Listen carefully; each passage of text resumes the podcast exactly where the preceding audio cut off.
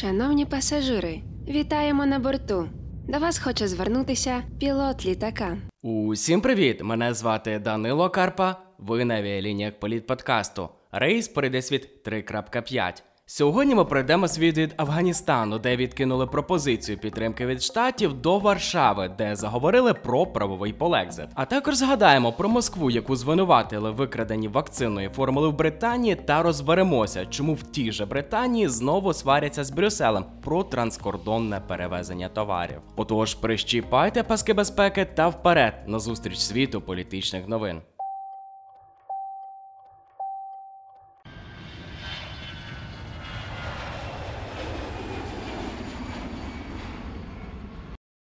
Талібан відмовився від допомоги США проти іділ. Це вже вдруге з часу захоплення влади талібами Вашингтон вступив з ними у переговорний процес. Невже світ йде на перемовини з талібами і чому самі таліби морозяться? Нумо розбиратися. Талібан вже понад два місяці при влади в Афганістані. Захоплення влади супроводжувалося евакуацією іноземними державами своїх дипломатичних установ. Ісламісти докладають великих зусиль, щоб отримати міжнародне визнання і не завжди безрезультатно. Наприклад, Китай, Пакистан та Росія не евакуйовували свої посольства з країни. Більше того, навіть були одними з перших, хто йшли на контакт з новим урядом. Речниця МЗС Китаю зробила таку заяву. Китай продовжуватиме розвивати добросусідство та дружні відносини з Афганістаном і відіграватиме конструктивну роль у відновленні миру та відновленні Афганістану. Своєю чергою Росія вела переговори з талібами ще до серпневих подій. Тим паче на території РФ проводилися публічні конференції за участі Талібану, попри те, що офіційно визнають їх терористами. Посол РФ у Афганістані в ефірі на державному телеканалі сказав: Наше посольство вже охороняють таліби. Сьогодні пішли ті військові афганських національних сил безпеки, які нас охороняли, і стали, значить, таліби. Вони ще раз підтвердили, що жодна волосина не спаде з російських дипломатів.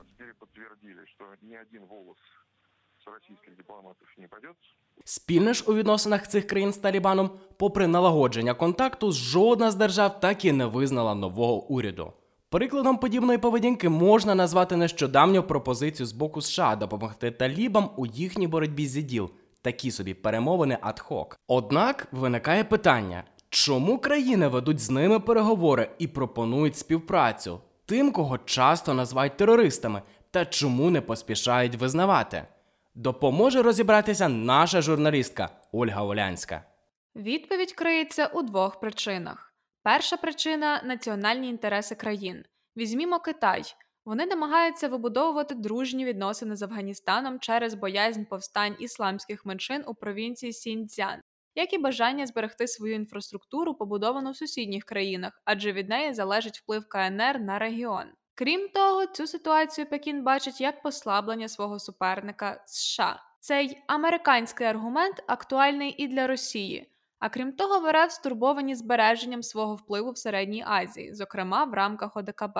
Натхнення різноманітних ісламістів усередині Росії та ймовірна гуманітарна криза в Таджикистані і Узбекистані головні чинники, яких побоюється Москва. Друга причина затягування з визнанням історія минулого правління талібів, яка показала, що стосунки останніх з поняттям права людини у статусі все складно. У період з 1996 по 2001 Емірат зарекомендував себе як країну, в якій не дуже дотримуються основних прав людини за версією ООН. В глобалізованому ж світі часто, якщо ти хочеш міжнародного визнання і легітимізації, такі речі, як права людини, бажано враховувати. Зрештою, новий уряд Афганістану обіцяє це робити, та довіра до його обіцянок у міжнародних партнерів невисока. Отже, про відносини різних країн до Емірату можна говорити дуже багато, однак можна зробити єдиний висновок: жодна з країн не поспішає давати офіційного визнання. Талібам така легітимізація життєво необхідна для залучення інвестицій, розморозки активів та інших дій.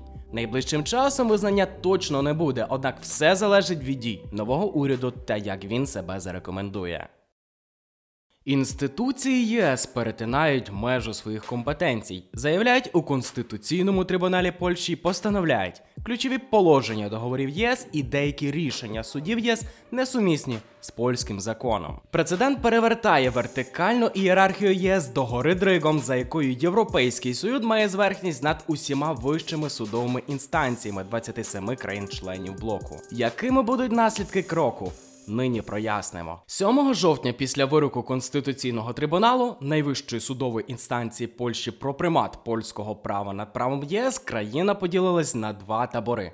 Опозиційний на чолі з урядовою опозицією та частиною польського суспільства, та провладний на чолі з керівною партією Права і справедливість, далі піс та підпорядкованими їм судовими установами. В Євросоюзі ж рішенню не здивувались. Останнім часом польсько-брюссельські стосунки не були теплими. Прем'єр Моровецький ще у квітні заговорив про можливість визнання зверхності польського права, бо, мовляв, ЄС не повинен втручатись у систему правосуддя країн-членів об'єднання. Єврокомісія засуджувала Польщу за непрозорість судової системи, призначення судів симпатиків права і справедливості. У одному з випусків подкасту на дроті Брюссель ми вже висвітлювали це. Євроскептичну Польщу зв'язують не лише політичні розбіжності із порядком ЄС, а й світоглядні. Так Польщу засуджували за нехтування правами жінок, що вилилося у чорні протести, правами ЛГБТ спільноти, порушення свободи слова. Повернімося до рішення польського трибуналу. Якою була міжнародна реакція та й самої Польщі? Поляки одразу після імплементації постанови вийшли на вуличні протести у ста містах. В столиці зібралося понад 100 тисяч мітингувальників. І це не дивно. 80% поляків підтримують членство в ЄС. Значна частина поляків воліють залишитись частиною ЄС. Гадаю, що польська влада не має наміру формально від'єднуватись від блоку. Натомість в Польщі прагнуть підірвати правовий порядок Євросоюзу. Каже Лоран Пеш, професор з європейського права. Який складається пазл? В Польщі заявляють, взаємини з ЄС розривати не планують. Та водночас симпатики прем'єра Моровецького Марек Сускі і Річард Терлецький загострюють антиєвропейські настрої. Сускі каже про боротьбу з брюссельським окупантом. Терлецький, що Британія продемонструвала, брюссельську диктатуру можна перемогти виходом із блоку. В практичному сенсі цей крок ініціює правовий полексит. Він загострює юридичну співпрацю між брюссельськими та варшавськими судами зокрема в спільному затвердженні певних положень. Примат права ЄС ключовий принцип євроінтеграції, і будь-яка спроба його розхитати вкрай небажана для Брюсселю. Ми можемо очікувати ініціювання розслідування правопорушення Єврокомісією проти Польщі за фактичне нехтування принципами примату європейського права. Каже Альберто Алемано, професор з права ЄС. І якщо в Польщі закон толерують, бо він базується на польській конституції, то в ЄС важелі впливу куди більше. Євросоюз мав виплатити Польщі 57 мільярдів євро на постковідне відновлення країни. Однак зараз це відсувається на задній план. Польща може не лише не дочекатись фінансової допомоги, а й отримати подячний шлейф штрафів і санкцій. Що більше, право і справедливість пообіцяли народові, що грошова підтримка 100% прибуде. Коли кредит довіри буде втрачено, пишуть аналітики, аналітики, рейтинги партії полетять униз. То які остаточні прогнози? Експерти припускають, найбільш вірогідний розвиток теперішнього сценарію збереження статус-кво. Польська влада надалі буде визнавати рішення КС легітимним і блокуватиме всі несприятливі для себе вердикти судів ЄС. Російські шпигуни викрили формулу вакцини Оксфорд AstraZeneca, яку згодом використали для створення російської Спутник Ві повідомляє британський таблоїд The Sun. Як на цю новину відреагували у світі та що з того буде далі? Нумо розбиратися. Іноземний агент особисто викрав дизайн вакцини у фармацевтичної компанії, і британські спецслужби мають переконливі докази цього. Повідомляє The Sun. Що ж, якщо росіяни справді викрали і використали розробки AstraZeneca, то тепер є хоч якісь підстави довіряти їхній вакцині. Може, росіяни навіть самі злили інформацію про викрадення, щоб домогтися сертифікації вакцини в ЄС. З цікавого, нові дані свідчать, що російські шпигуни викрили британську вакцину AstraZeneca, щоб виготовити спутник Ві. Так, їхні шпигуни крадуть вакцини, або як це називає Путін, наше власне наукове дослідження. Жартує Джиммі Феллон. Треба визнати, що The Sun не є найавторитетнішим виданням серйозних новин. Водночас заспокоює те, що інформацію передрукувала поважно The Independent. Офіційно британська влада не підтвердила ці інформації. На Даунінг-стріт відмовилися давати коментарі. Однак міністр внутрішніх справ її величності Даміан Хінз в день публікації новини заявив, що ми живемо в світі, в якому держави активно використовують промисловий шпіонаж, а складні загрози для Британії постійно зростають. Та у всякому разі, це далеко не перша гібридна атака росіян на лабораторії вакцин. Центр кібербезпеки каже, що хакери, майже гарантовано пов'язані із російською розвідкою, атакували вчених у Британії, які проводять дослідження з розробки вакцин від коронавірусу. Вони назвали атаки мерзенними. Заява була опублікована спільно з США та Канадою. Передавало BBC в липні 2020-го. Тоді російські хакери намагалися викрасти інформацію через заволодіння даними із поштових скриньок працівників лабораторій. То чи понесе Москва відповідальність? Як і минулого року, так і тепер російська влада відкидає і висміює усі звинувачення західних урядів і преси. Якихось серйозних наслідків для Росії від останнього скандалу наразі не помітно. Схоже, що РФ вже здобула імунітет до таких звинувачень, і вони мало в кого викликають особливий подив. Та ця історія вкотре підтверджує, що РФ не гребує жодними гібридними методами, щоб здобувати свої цілі. Тим часом Спутник V все активніше експортується у країни Латинської Америки, Азії та Балкан. Серед основних замовників Індія 250 мільйонів доз та Мексика 24 мільйони доз. Також росіяни активно домагаються схвалення від ВООЗ та Європейської агенції EMA, та поки що безрезультатно. Британський уряд просить про перегляд протоколу Північної Ірландії, який регулював транскордонне перевезення товарів після Брекзиту. Ірландці погодились дотримуватись європейських стандартів перевірки продуктів, оскільки ж решта Сполученого Королівства відмовилися від брюссельських стандартів. Їхні товари проходять складнішу процедуру митної перевірки для ввезення в Європу. Це і не влаштовує Лондон. Чи приведуть переговори Великобританії та ЄС до перемир'я чи до торгової війни? Що таке протокол Північної Ірландії? Під час переговорів про Брекзит усі сторони погодилися, що захист мирної угоди між Північною Ірландією 1998 року The Good Friday Agreement є абсолютним пріоритетом. Це означало тримати сухопутний кордон відкритим та уникати нової інфраструктури, такої як камери та прикордонні пости. Не було проблем, поки Ірландія та Північна Ірландія була частиною ЄС. Тоді обидві сторони автоматично ділили ті самі правила Європи щодо торгівлі, і ніяких перевірок на товари не було потрібно. Північна Ірландія єдина територія, де Великобританія та ЄС фізично зустрічаються вздовж 500-кілометрового кордону. Утримання цього кордону є важливою складовою угоди 1998 року.